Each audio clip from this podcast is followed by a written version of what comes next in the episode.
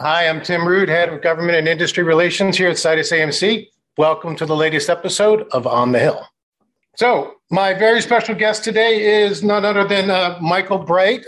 Most of you, I'm sure, already know Michael, so I'll jump first and foremost into what's most interesting these days, which is, you know, Michael, it's been like a pandemic or two since we got together. So, naturally, you know, I want to find out what you've been up to personally during the pandemic. Obviously, we'll get into all the professional stuff in a minute, but I mean, you know, like what are you binge watching, hmm. new hobbies, bad habits? You know, what's been keeping you sane for the last, gosh, 18 months? Heck, yeah, 20 months. Yeah, it's oh, two years. So yeah. it's funny because, you know, we had um our our Vegas conference is, you know, our this large gathering is about 8,000 people in Vegas and our our we had one in February of 2020 and there was, you know, kind of talk about this virus in China, but we really, some people were worried, but some people didn't know if it was just going to be kind of like uh, some of the other SARS uh, epidemics where it sort of stay centralized in Asia. And so we went off with the conference and we ended up having it, it was record numbers 80, 300 participants at the Aria Hotel. And it's just this great big thing. And then, like, literally on the flight back, you know, people are starting to wear masks and news is starting to blow up. And we like kind of just did it. And then come back from this giant conference and everyone goes into their holes. And instantly you know we're pivoting to begging the uh you know the fed to relook at talf and to, and to look at all the assets it should include. Yeah. and that was a really really whipsawed you know event. And um we often come back from vegas exhausted and really tired and take kind of a week uh, to recuperate. But we were on the phone with um, you know Karen Pence and everybody else at the TALF team and talking to them about operational issues and, and asset class dynamics um, right away. So that was really strange, and I, I and I don't really think anybody knew you know where it was going to head. We quickly settled into this sort of strange calm of you know hiding out in our houses but trying to figure out how to do work so um, i don't know we've done a number of things I commend you on the podcast approach. We we've done a couple podcasts ourselves, so we yeah, got a little bit into the podcast business. Um, learned to cook a lot of different stuff. I've been kind of innovative in the cooking thing. Um, indulged in in more hobbies, so I've had some. You know, you have a little bit more free time when you're not with that the commute gone on both ways, and in the middle of the day, getting laundry and dishes done. you know, instead, instead of having that big pile at work. So it helps go to the gym. So I think you and I were talking a little bit about MMA and kickboxing, and that's kind of a thing. I discovered uh, again. Been a long time, and my body feels old every minute of the 20 years since the last time I did this, especially since I'm working out with these Serbian these Serbian guys who are these like champion Serbian kickboxers and they're like 25 and 27 and which was about the age that I last did something like this. So it's that's been humbling, but also addictive. And so it's been a lot of fun. And I don't know, uh, staying sane with all that stuff. I mean, we could talk about Netflix shows uh, all you want. I mean, uh, Handmaid's Tale that got me through a lot of. Oh, yeah, yeah, that was, that was a good one. Good. I think season five's coming on in that t- soon too. So, you know, it's been a journey, but I'm in the office right now. We're looking to reopen. We're going to probably reopen soft op- soft open on March second and a little bit more of a formal open April 1. And then knock on wood that, you know, the variants have sort of stabilized in a lower state and we can just kind of learn to live with it and get back to usual. But it's been weird. It's been a I, weird I, couple years. I highly recommend you connect with Pete Mills from the MBA. I've mentioned before, like Pete and I somehow developed like a, a knitting circle during COVID, uh, swapping recipes, which were like Netflix recommendations. And he turned me on to one, which was one entertaining as hell um, and it was prescient. It came out in like 2015 it's called the last man on earth. Okay. And uh, the guy from snl and it's all about a pandemic that basically kills everybody in the world kills anything yeah. and he's you know going around looting museums and uh, driving like uh, uh stealth bombers down k street and all, the, all, the, all the dumb crap that you know you or i would do if we had the opportunity. Yeah yeah. And, fantastic and it's it's equally disturbing as, as it is uh, entertaining. Like I said, I, I, I, didn't really want to live in a time where zombie apocalypse movies you know, made sense to me. Um, but you know, I, I what is it? What, what is this phrase from uh, the uh, Hobbit? You can't choose the times that you get to live in. You can only choose what you do at the time. So that's, I guess, the approach. Trying to look at the positive. Woody Harrelson for president, Zombieland. Mm-hmm. Right. All right. Well, thanks. thanks for that.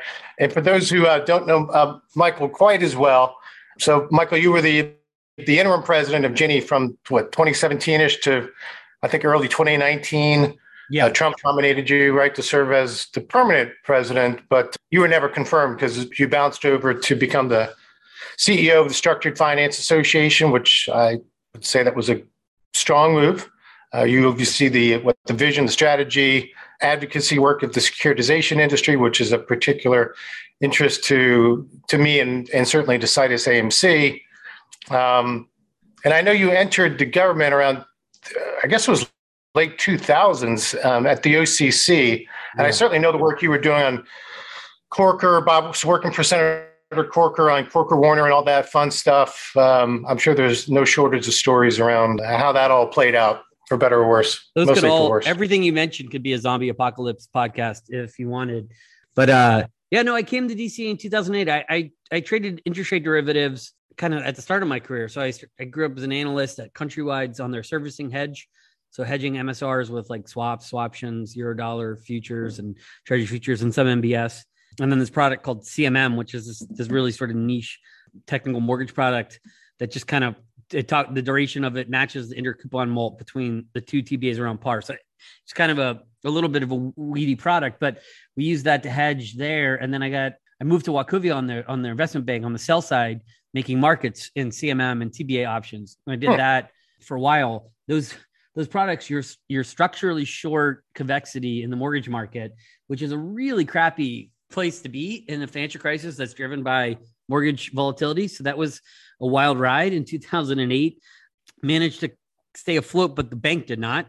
So I lost my job in, in 2008 and it kind of been burnt out, really, to be honest, from the crisis, from the markets and all that stuff. And so made a life move to Washington and I've had fortunate opportunities to do a lot of really interesting things here. You know, the, the time on the hill was great. Ginnie was, was very rewarding experience. I mean, I, I, really, to be honest, I, you know, the nomination process is also worth an entire podcast, but, uh, you know, went through the, um, the committee hearing, which was rewarding and very, and very fun, especially having gotten to work with those senators before and their staff. So that, that was a really great experience, grueling, um, but, um, but a great, good experience. And then, you know, inside baseball, but that was before the 60 vote threshold or the uh there was a six vote threshold had gone away for some noms but there was still a 30 hour debate time. Um and so there was like a lot of trains kind of getting backed up. And in the first couple of years of the trump administration mcconnell really made a focus on getting judges through. Yep. and so um it was kind of like if you're weren't a federal judge you had to wait a very long time to get a floor vote especially when it was still 30 hours. They, they did change that rule i think to two hours uh, the year after but I was in the job and I was doing it in, in an acting capacity. So I just kind of knew that my train wasn't going to come for a while. And then this thing kind of came along, and there's not that many really high caliber trade associations in DC. So one of them comes along with an opening and it draws on a lot of the stuff that you've done in the past. There really wasn't much of a, it was a pretty easy decision. So it's been great. It's been rewarding here. Really supportive board, really engaged membership, 370 corp institutional members, thousands of individual members. Um, we have our conference. We also do that, you know, all this the standard trade advocacy type work, and been here now for three years, and really excited for the future. I think there's just a lot of cool stuff always going on, and it's a great it's a great seat to have and to partake in all the debates that we're engaged in. I hope you're right. I'm terrified half the time. So um, yeah. I, I, I, could use the positive energy. And I don't think I've ever heard anyone who got burned out in the private sector deciding to come to DC during a global financial crisis to chill out. So I commend you on that. Uh, well, it was really to try and make sure we never had one again. so, but that was a little bit more too doe-eyed optimistic of me. But it was where the energy was. I'll tell you that. I mean, being a derivatives trader out of work in 2008, like that's like being a buggy whip maker right when the first Model Ts were coming online. I mean, you're just not really gonna find a lot of work. So if, if no other reason, it was necessity and you know a little bit of optimism about what we could do. So, but but DC is of interest. I mean, it's a fun place because the intellectual dialogue here is very is very very good. I mean, I've always thought highly of you know the the the discussion, and the dialogue, and if you do stuff, it's very scalable. So it's it scales more than you than I think people in town even really realize or have adequate humility for. I mean, the decisions that are made here do really have ripple effects. I mean, they do set the corners of what the press talks about and what the debate is. And you know what policy options are are available and millions of lives end up getting touched by it and i think it's actually worth folks in town taking a minute remembering that because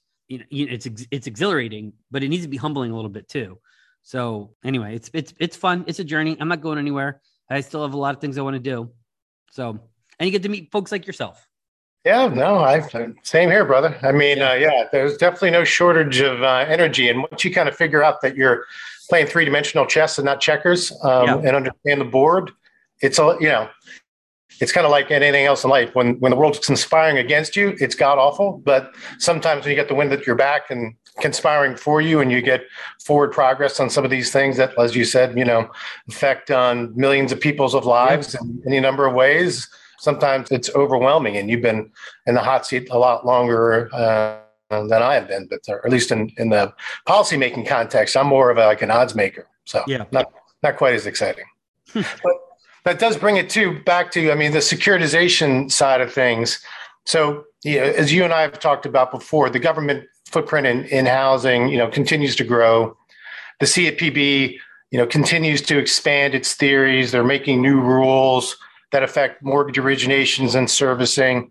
You're back into this like hyper vigilant enforcement regime, kind of like back in the in the Cordray days.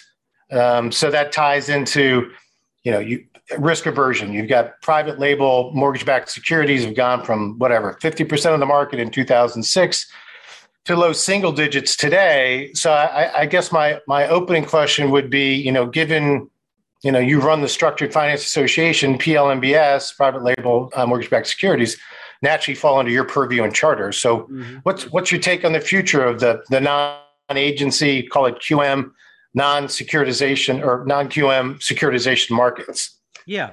Well, look, I mean, it definitely has a role to play, and um, it it can augment the FHA, Fannie and Freddie, and it and it has for a very long time. Um, yes, the numbers that you're talking about pre-crisis were very, very large, um, mind-boggling numbers. I don't think um, anybody's prognosticating that we're going to be back there anytime soon. But I, you know, originators have appetite to not be beholden to only three organizations to sell their mortgages to. Um, they want to have partnerships. They want to be innovative in their secondary marketing structures. They want to forge relationships with investors who understand um, the way that they originate, you know, do quality control, service mortgages. And so it's it's very natural. There's, there's nothing unnatural about um, the energy behind you know the origination and servicing market coupled with the capital markets um, and cap and, and, investors from asset managers and insurance companies and, and everything in between you know getting together to to arrange the structuring and sale and trading of pls um, i i think that so i so i think that it, it there's always going to be a role for this market and i think that in the mortgage space there's a natural appetite from everybody who originates mortgages to have it.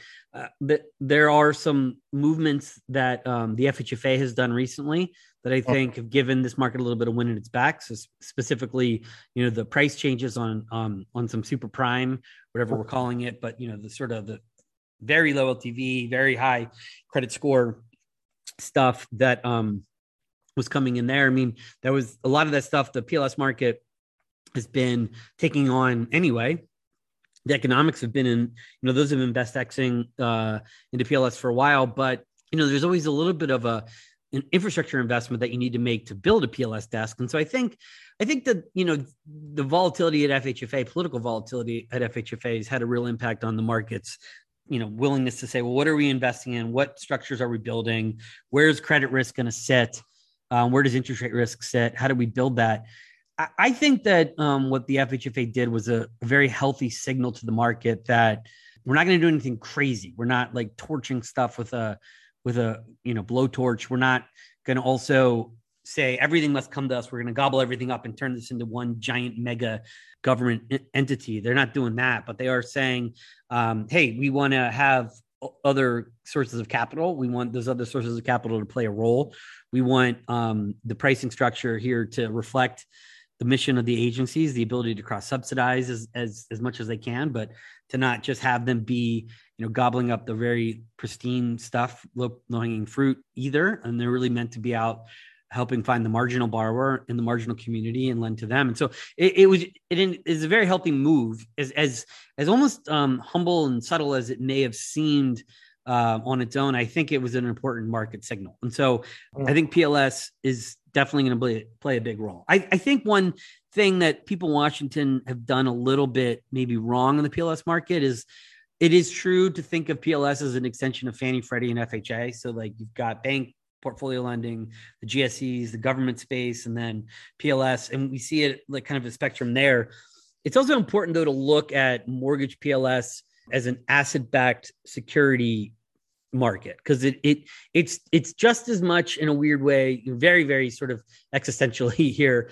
Uh, it's it's just as much you know credit card, CLO, ABS, auto ABS, mortgage ABS it's, it's just as much a part of that world as it is a part of the mortgage world. And so I think we compare the numbers sometimes to like the Fannie Freddie FHA number, but maybe sometimes a more realistic thing to look at is its role in the asset-backed securitization market, where it's it's doing quite well. I mean, it's it's it's serving its purpose, and it's there's always opportunities popping up, and so it's just a different kind of ABS than some of the others, but they're all have their own, you know, they all have their own idiosyncrasies and their own dynamics. And so, yeah, that that market's always going to be here. In my view, I think it always has a role to play. I think that there's constant push pull in terms of the governance and the who's who's who's got governance, who has oversight, who's in charge of what. And I think that's that's just part of you know how markets evolve.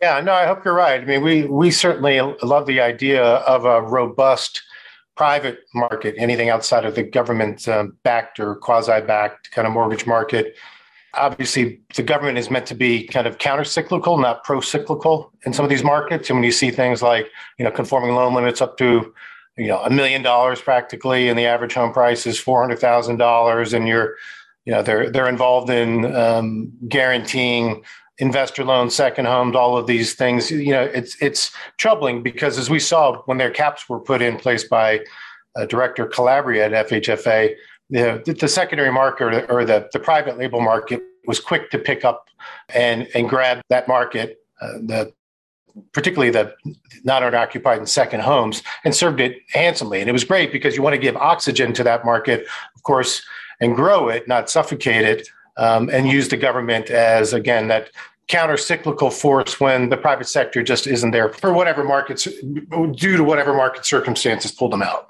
Yeah. No, I think you're right. I mean, I think that I, I think the investor cap was an interesting thing. I, on you know, sort of the philosophy of it made sense. The operations of it were very difficult, and the rollout was pretty bad. So I think that you know, people conflated all those things and had difficulty forming an opinion on And Even some of the firms that were benefit that would quote unquote benefit from it were just sort of scratching their heads at sort of how how to make it work and and how to adjust and pivot as quickly as they needed to. I think the pricing adjustment made a lot of sense. Um, but philosophically, I agree. I don't, you know, I don't think anybody in DC wants to either be in a world where the PLS market is not there, not available to supplement, augment, innovate, and, and work around, you know, the two behemoths that are Fannie and Freddie. No one's trying to kill it. At, on the flip side, you know, market share battles. It, it depends. You know, there, there, there's healthy competition and there's unhealthy competition, and so it's just kind of a question of like, is the is the market in a healthy balance? I think right now there's more PLS could do to get a little to a little bit of a healthy balance, and we're working on a lot of those initiatives. But it doesn't feel like you know there's this massive unhealthy tipping of the scales either. So we'll just keep grinding oh. away and evolving, and um, it, it, those relationships are important. I mean, I do think that you know we think of it as G fees and flow business, and maybe some cash window business and all that kind of stuff, but who you're doing business with you know what type of relationship you have on rep and warrants what type of relationship you have on the servicing and who the servicer is going to be carrying borrowers treating borrowers the right way knowing that you're you know you're in business with someone who is, is going to abide by all the rules i mean i think that um, originators and investors, whether the investor be a GSE or be a private, you know, asset manager or insurance company. I mean, I think that those relationships matter, and uh, there's there's it's very healthy when you have many of those and when you have those across the spectrum and when everyone's working together collaboratively for sure yeah i mean not to to get too deep in the weeds but i agree on those things but that calls into question things like you know the CFPB rule on uh, substantial assistance which has been you know kind of making some headlines mm. of late so this applies to whether you're doing government-backed mortgages or private label MBS, where the the whole idea was originally it was first about you know basically a primary actor or a secondary actor collaborating with another actor who meant to cause consumer harm. So, like if a bad originator collaborated with a bad servicer and ultimately resulted in consumer harm, then naturally they were both subject to you know civil money penalties, sanctions, whatever. More recently, it's been moving now to things like, well, you should have known that you were working with a vendor that was going to cause consumer harm, right? So, like yeah. if they had a bad record of it, then you should have known that um, you shouldn't have been using them because they were going to uh, cause consumer harm. Now there's even more recent things that if you find yourself even like licensing a software or providing a service that allows for consumer harm, essentially that you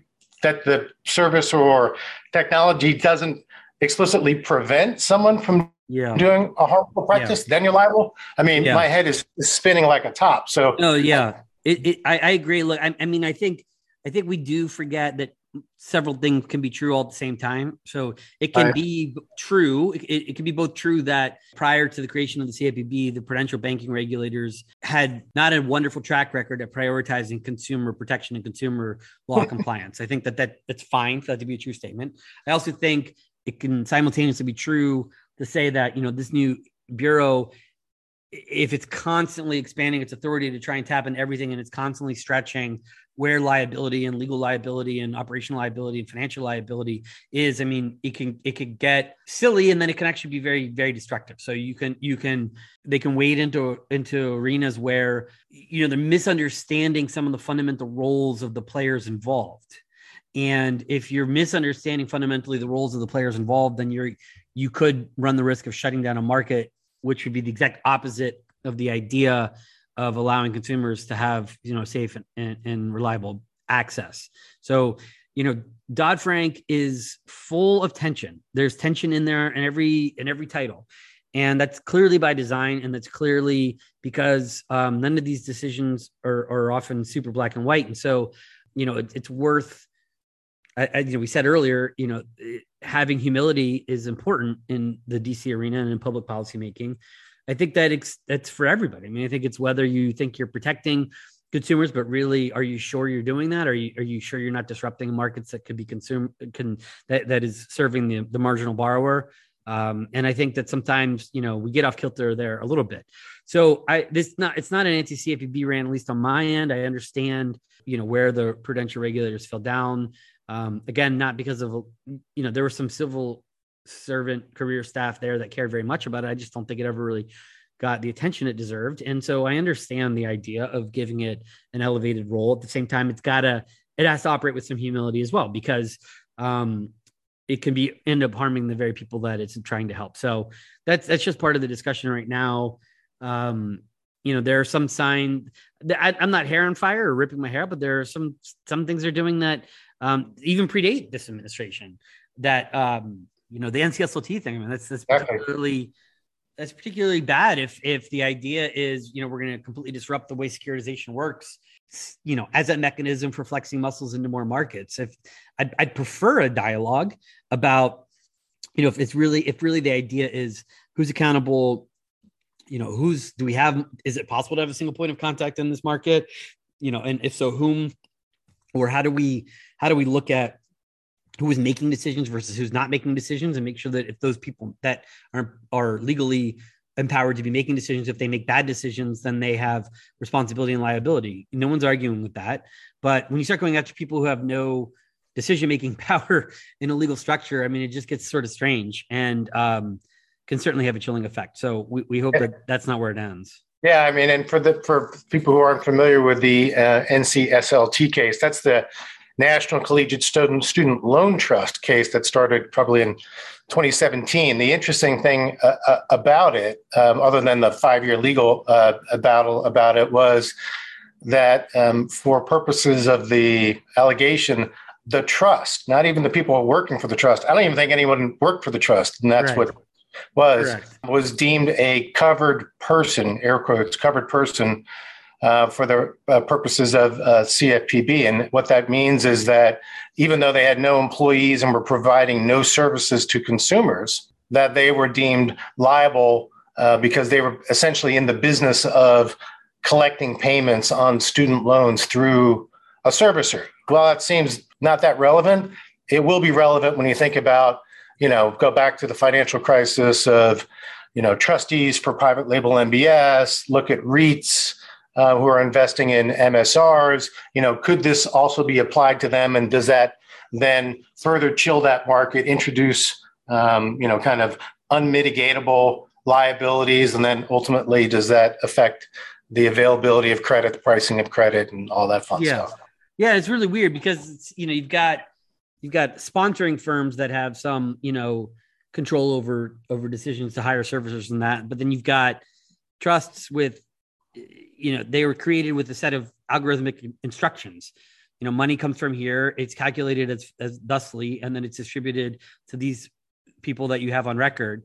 And it's it's a, it's a machine it's an operating machine. And so i think there's a decent amount of head scratching in that. Yeah. so it's a it's an ongoing court case. Want to you know um be careful about that. I'm, I'm certainly not you know a trial attorney so I, I don't want to overstep my bounds. But on a political level uh surely there's not you know broad hill appetite to shut down securitization you know over the bureau expanding its authority into vehicles who were established as part of you know this type of legal transaction. I mean we know that for a fact because when when the when the first things came out this would have been right around you know in 2019 we did a lot of hill visits uh, on this case. And it, we weren't asking anybody to intervene in a court case. And they weren't going to do that at all.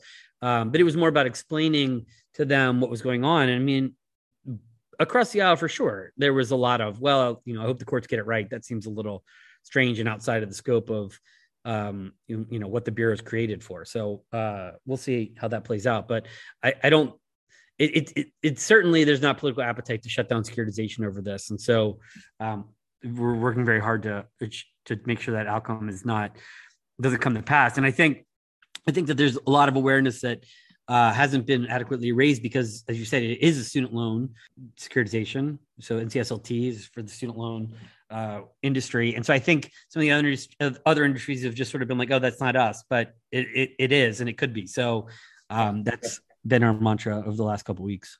Well, Godspeed. Um, I hope you get that message across, and that you're right in terms of the sentiment on the Hill. But uh, m- moving off that for a minute, so you know, this is loosely inter connected, I guess, if you think about it, that here we are, we have, you know, mortgage servicers that continue to advance billions a month for the whatever's left, I guess 700,000 or so mortgagors still in forbearance. Now, uh, there's still potentially more to come, but you know, it's, it's still a, it, it's a fraction of what it was um, at the height, but still a heck of a lot of folks in forbearance and a whole, whole heck of a lot of advancing going on as required by um, or of the mortgage services. Most 60 odd percent, 70% are going to be independent mortgage bankers.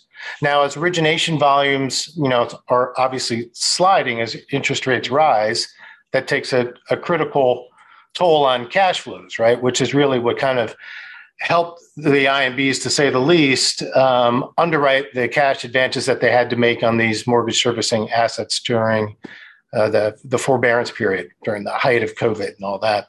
So most people in in the industry, I think, agree that a liquidity facility for IMBs is critically needed for times kind of like this, right? Um, and that will only come once or with prudential standards and, of course, a prudential regulator. Um, with that as a backdrop, I mean, Ginnie's. You spent some time at Ginnie. You looked at GSE reform all of these kind of intertwine again. With, with all that as a backdrop, what are your thoughts on prudential standards for independent mortgage bankers, and maybe even you know go so far as to say who should be that potential uh, that prudential regulator? Well, first of all, I do think that the home loan banks do exist as a thing, and I think it was really ridiculous.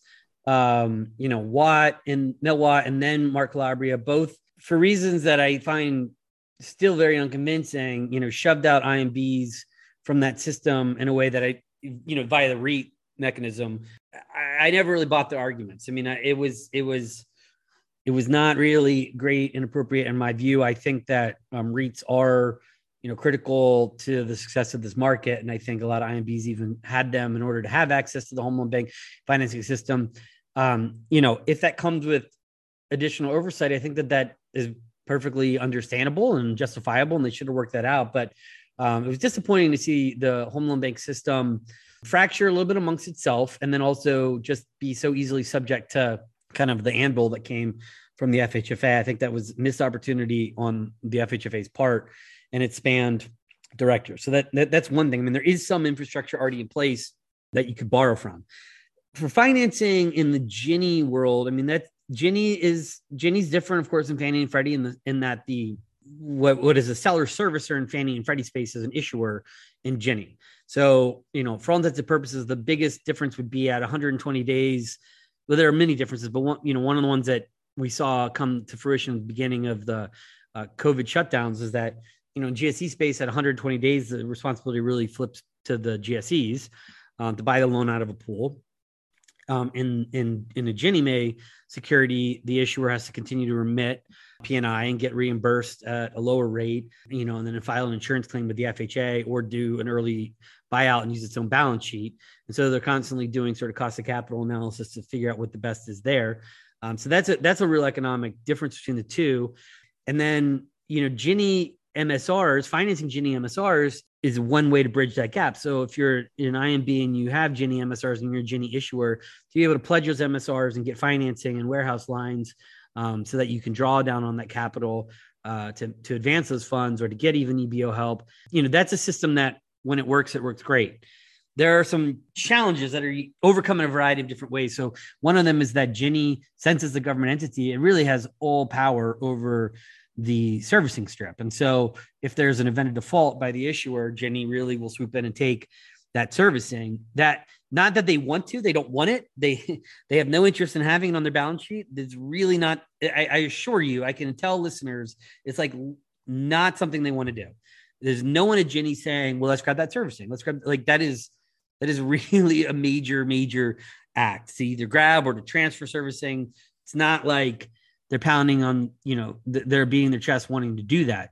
But they have enough authority to do so. And in the event of defaults, you know, a mandate to at least do something, um, you know, those are strong enough that it makes some financiers leery of financing against Ginnie MSR. So they've done a ton of work. Uh, I'm not even up to speed on some of the the more recent developments, but I know that it's a constantly evolu- evolving thing there with some really good uh, goodwill um, career servants at Ginnie, uh, who want to make sure that the acknowledgement agreements that they have, which is just this term for being able to pledge Ginnie MSRs in exchange for financing, that they that they're liquid, that they're robust, and that they're meaningful. I think where things get really strange, where things get weird, Tim, in the Ginnie world, is here's a comment that when I was there, I heard from a couple of people. They would say, uh, you know, there there would be some incident, an operational hiccup, or you know, some sort of a program violation, even if it's a foot fault right? Not even if it's not we're you know massively undercapitalized and we're doing all these bad things. I'm talking about just a, a snafu of some sort. Well, it's a government agency, so it's set up with some pretty strict rules. So you you violate part of the guide, you're going to get a notice of violation. It's it's just a it's A equals B all the time. Nothing could happen. It doesn't mean Ginnie's kicking out of your program. That doesn't mean like they're taking over your book. It doesn't mean any of that. It means you violated the program, so you're going to get an NOV. Mm-hmm. Well, you have a couple IMBs that would say, "Oh, we can't get an NOV that will, you know, tr- trigger all these, all these, all these, you know, calls, capital calls, and warehouse lines, and everything goes away."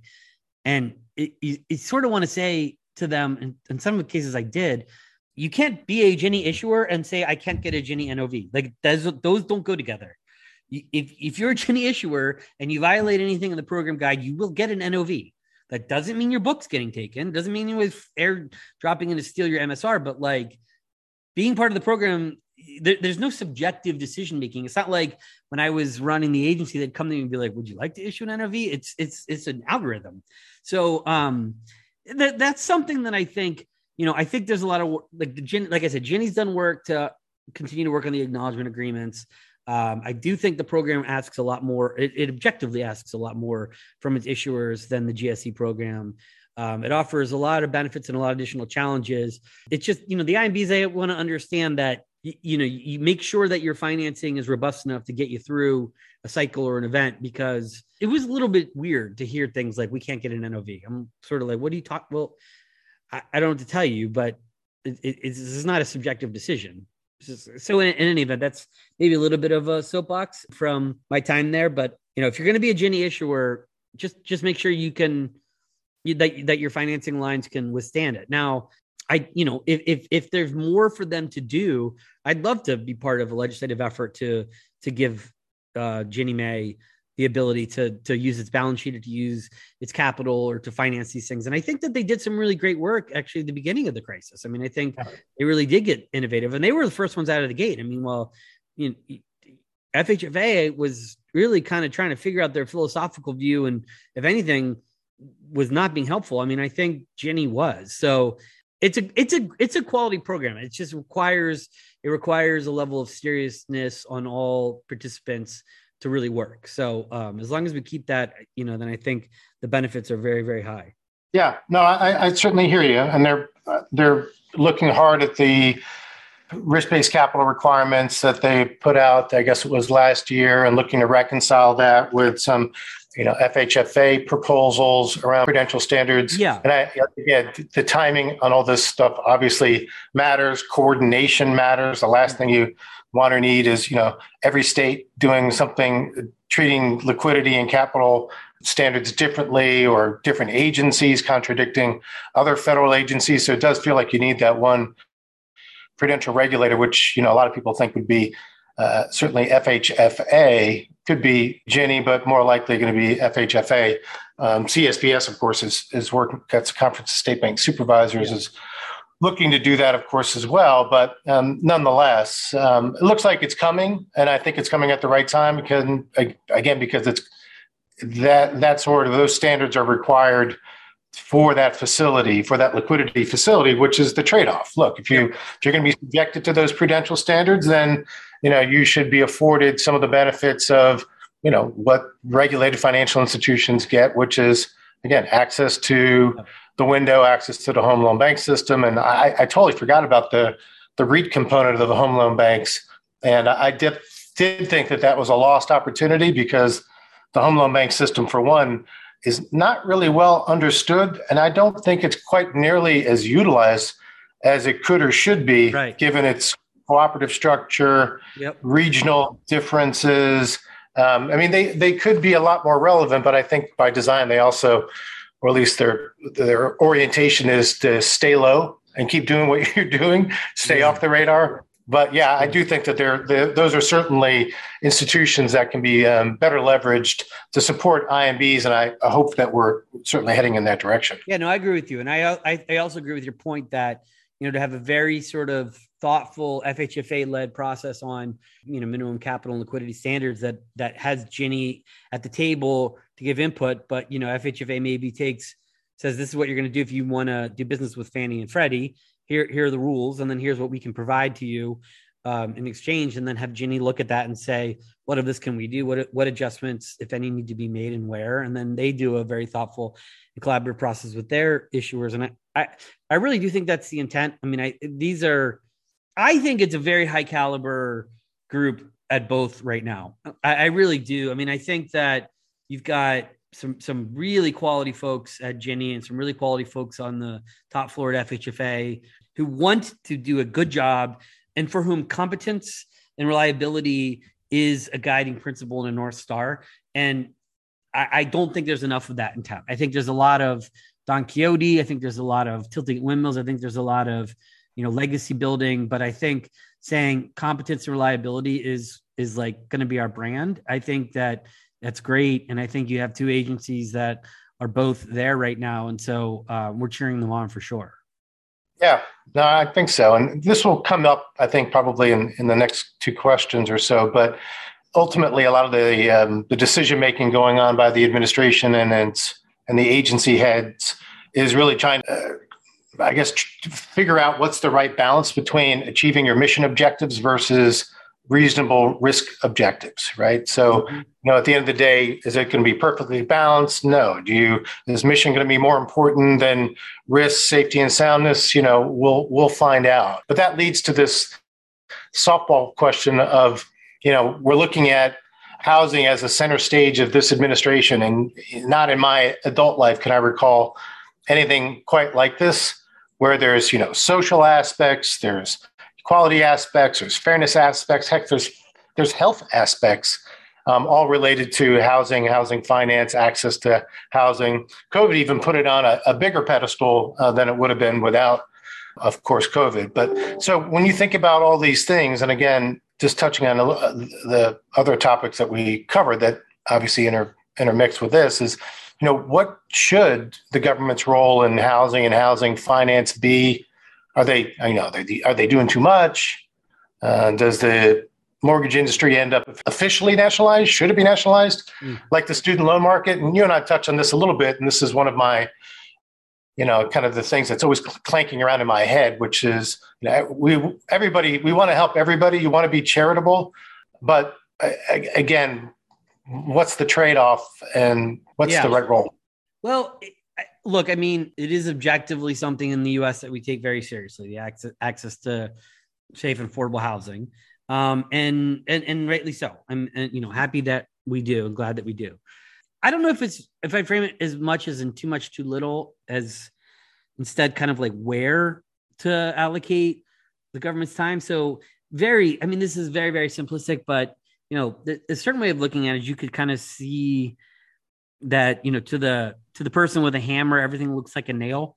Well, what Washington has in spades is a series of levers to drive down interest rates and subsidize the borrowing cost of homeownership between the Fed and their balance sheet, between the GSEs, the FHFA, where they outright just set MIPS, the GSEs, were really actually they set g-fees too. I mean, it all comes from the FHFA. Um, so there's a lot of mechanisms to subsidize the borrowing cost of homeownership, but a lot fewer to look at homeownership infrastructure, you know, housing infrastructure, affordable housing, you know, access to public transit, uh, mm-hmm. you know, helping subsidize the building of housing. I, and and and and that's it's a cliche because we've been we've been talking about it for a while and um, the infrastructure bill you know the bipartisan infrastructure framework came and went um, so i don't want to just rehash you know uh, well tread talking points but there is something to this idea in my mind um, that uh, washington does what it's has the levers of power to do which is just subsidize the borrowing costs and not the infrastructure needed around it. And so I do think we've we've really hit that button a lot. And um, go try and buy a house right now. I mean, there's no inventory and housing prices are going up, but there's very few families that can tell you they can even monetize that or do anything with it because they can't really afford to move because there's nowhere to move to. Costs of moving are high, and the houses and every, everywhere else is like astronomically high too. So unless you're at a stage where you're like ready to capitalize on selling your home and downsize, it, it, it it's it's almost had this perverse effect of make, making people feel I think a little bit stuck. Uh, 55% of of people under 30 living with their parents. I mean, if you told me that that was, you know, in Spain or Italy, I'd believe you. But in the US, I mean, that's astronomical. I mean, that's really bizarre. And so there's something amiss out there, pretty fundamentally so. And I, it, I'm not trying to, I'm, I'm not, this isn't an anti-government, you know, uh, subsidization of cost. I think that there's a real role to play in it. And I, and I'm not even, it's not being anti-Fed, it's not being anti-Fannie Freddie, but you do have to say like, is this really accomplishing what we want or do we need a new tool? Like maybe this one's a screwdriver, not a hammer to just get back to the clunky metaphor. So I, I, think that I think that we have a little bit of a comeuppance as a society on that point right now, um, because I, I, really don't think we want to be in a world where um, you know Americans live in homes that on paper have a lot of value, but they can't really move and they're really quite stuck, and uh, everywhere else is unaffordable, and um, kids under not not even kids, but young adults are still living in their parents' basement. I mean, that is just not that's that's not healthy. And then I was just out west. I was in Montana for for some work stuff. And I mean, like Bozeman, the houses there selling for like 1.5 million, 2 million dollars. And you're like, there's nowhere to go. This isn't Manhattan. You're talking about, you know, the like the last frontier of the country. Things are very unaffordable. So it's, it's, something's off.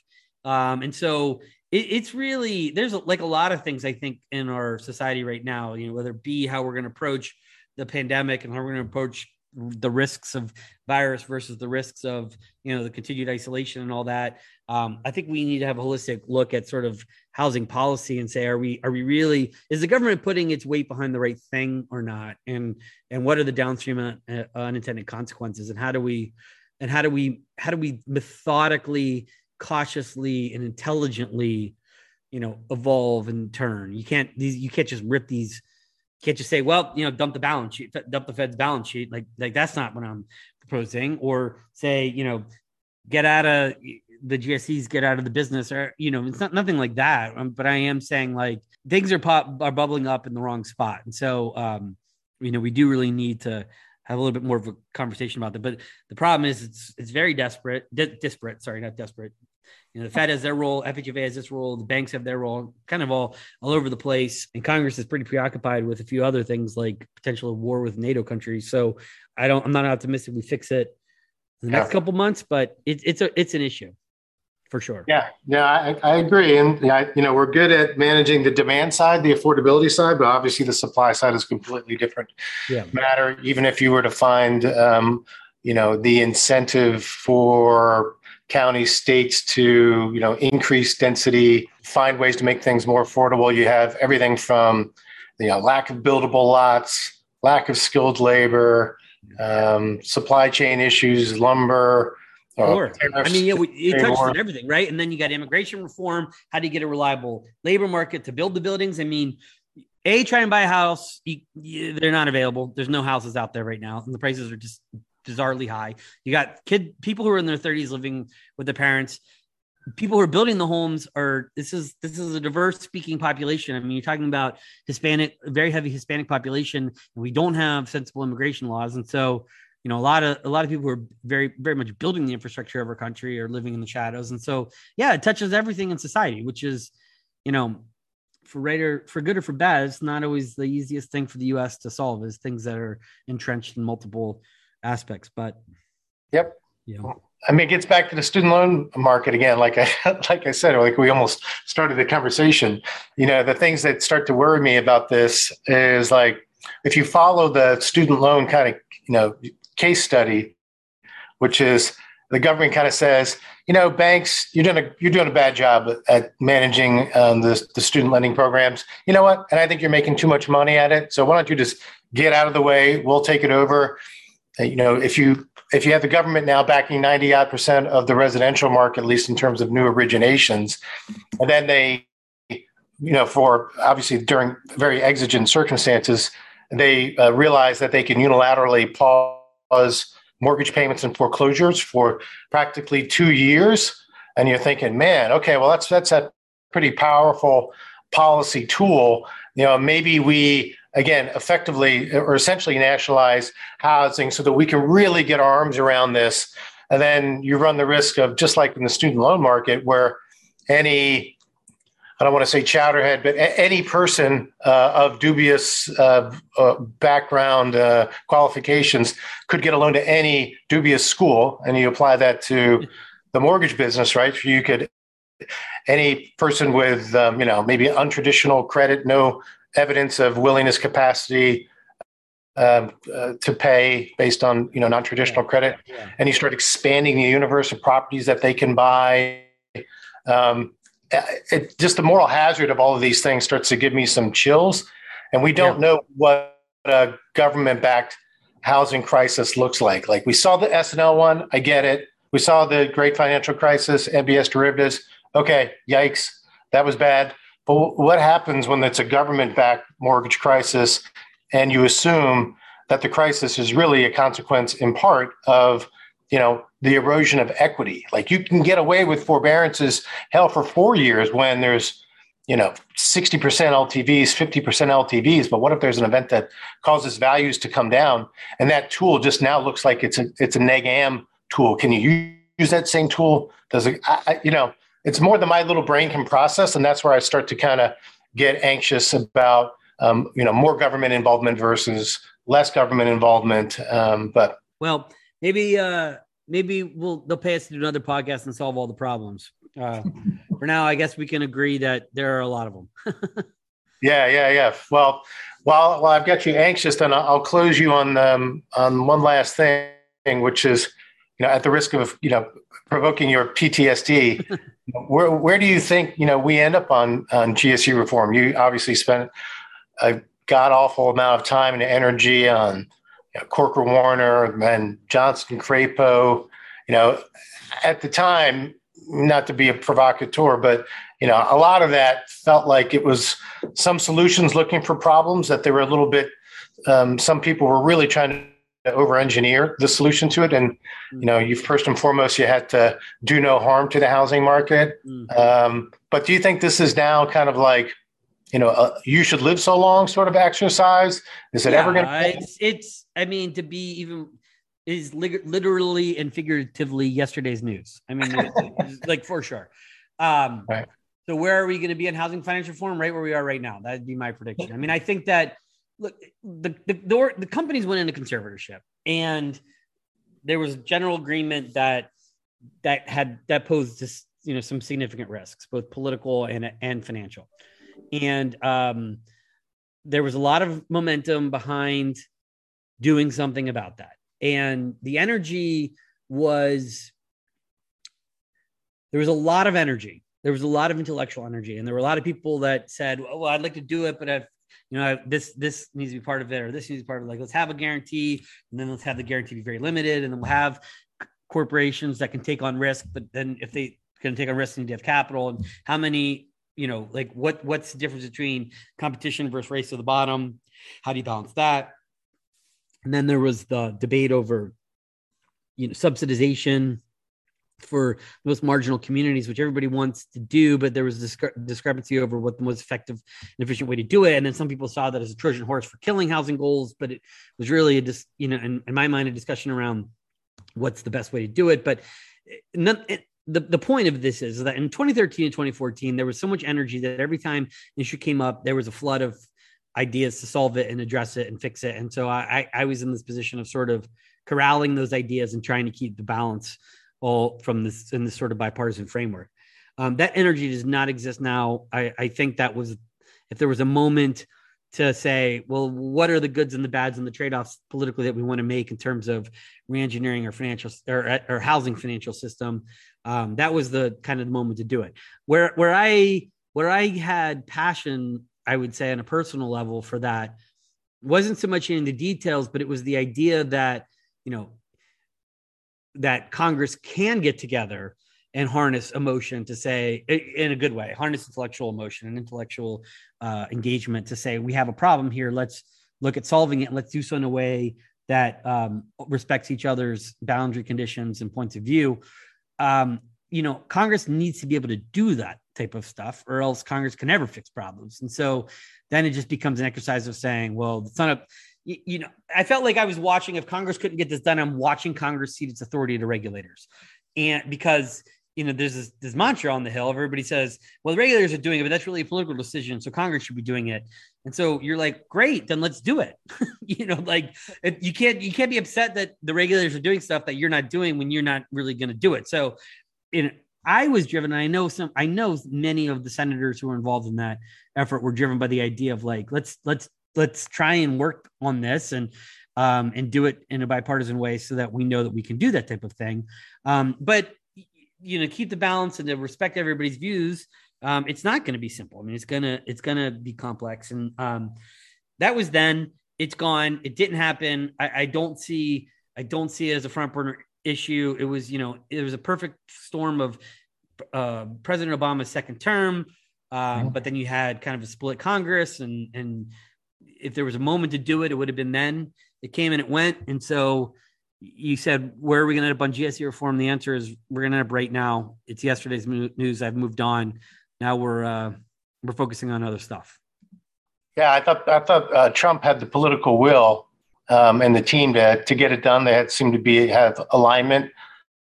Uh, but when I interviewed um, Craig Phillips, I'm sure you worked with, uh, you know, he was just like, like we just kept getting so distracted by all of these one-off issues. We couldn't stay on script, or the president couldn't stay on script.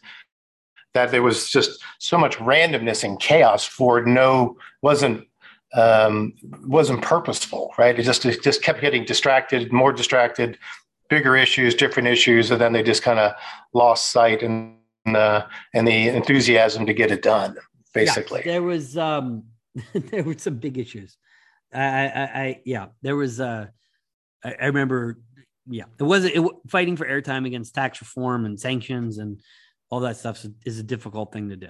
Even yeah. when you have an administration that you know the had a, I mean, with Obama, you had people very senior in the White House, you know, that had a lot of interest and appetite behind it. Um, even the president at the time, and it's still, you know, it's difficult to keep focus. I think that went in spades probably for the Trump administration, and it was his first term and is up for reelection and all that kind of stuff. So, yeah, it didn't happen. Um, I was I that effort. I I got to tell you, I I did not see us coming having a high likelihood of succeeding, uh, but that's a different podcast. Yeah, yeah, yeah. No, and I understand Craig Phillips and um, Steve Mnuchin were uh, you know pretty easy guys to work with on the subject. So I'm surprised that it didn't. Uh, land in a better place. I'm being facetious, obviously. I, have worked for Craig. I've worked for Craig, and I've worked with Craig. Working with Craig was lovely. I'll just leave it at that. I enjoyed working with Craig.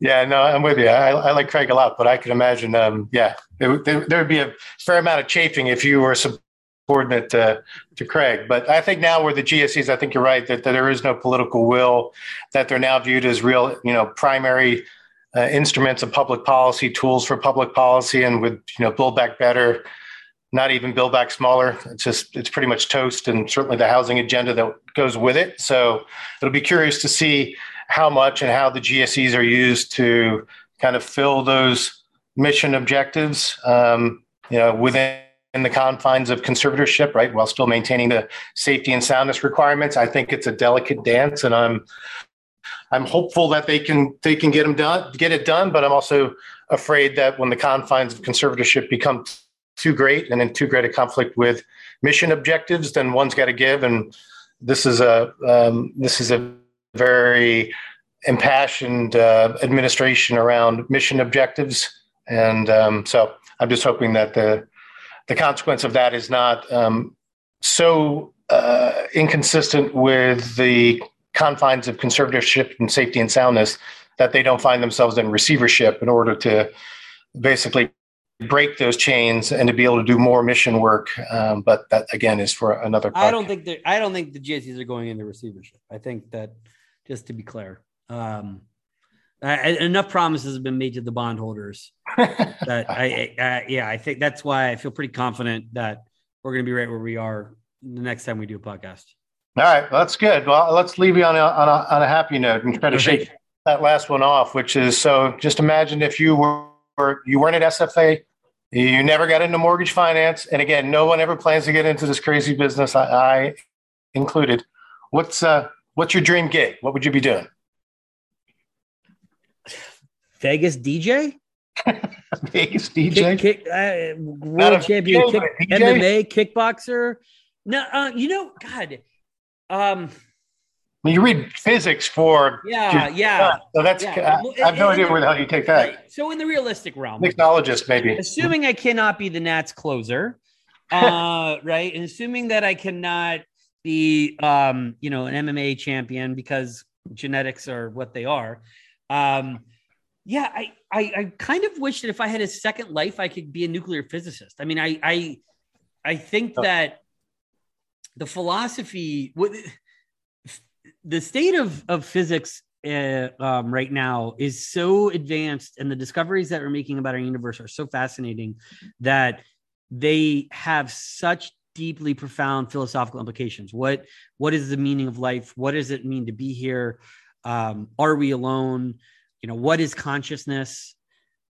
Like that stuff it, it it's like I almost I almost think you can't even analyze that outside of the realm of an understanding of sort of uh, of physics because um, it describes so much phenomenon around of our universe and our world that it just has it, it's just it's just a very meaningful part of those discuss, discuss questions those questions. And as somebody who's tends to be too cerebral and analyzing things too deeply and and is always kind of asking like what's the point and what's the meaning Um, I found myself very drawn to trying to find some, you know, deeper under the, the, the the comfort that comes in a deeper understanding of how this stuff works.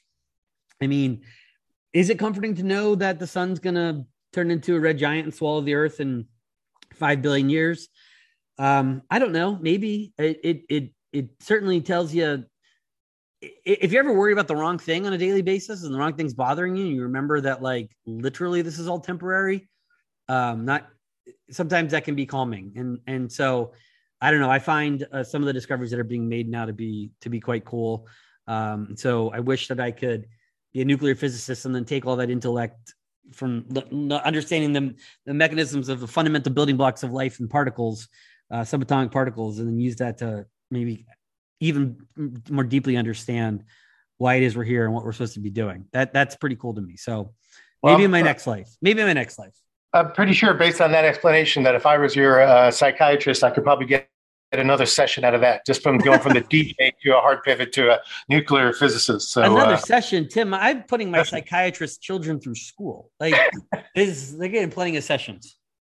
Thanks for doing this, man. It was a lot of fun as always. I do appreciate it, and there's uh, no shortage of material for the next one. So yes, sir. All right. Look good. All right, brother. Be good. Thank you. All right. You've been listening to Situs AMC's On the Hill. To learn more about Citus AMC, our company, our latest thinking, visit us at situsamc.com or find us on LinkedIn, Facebook, or Twitter.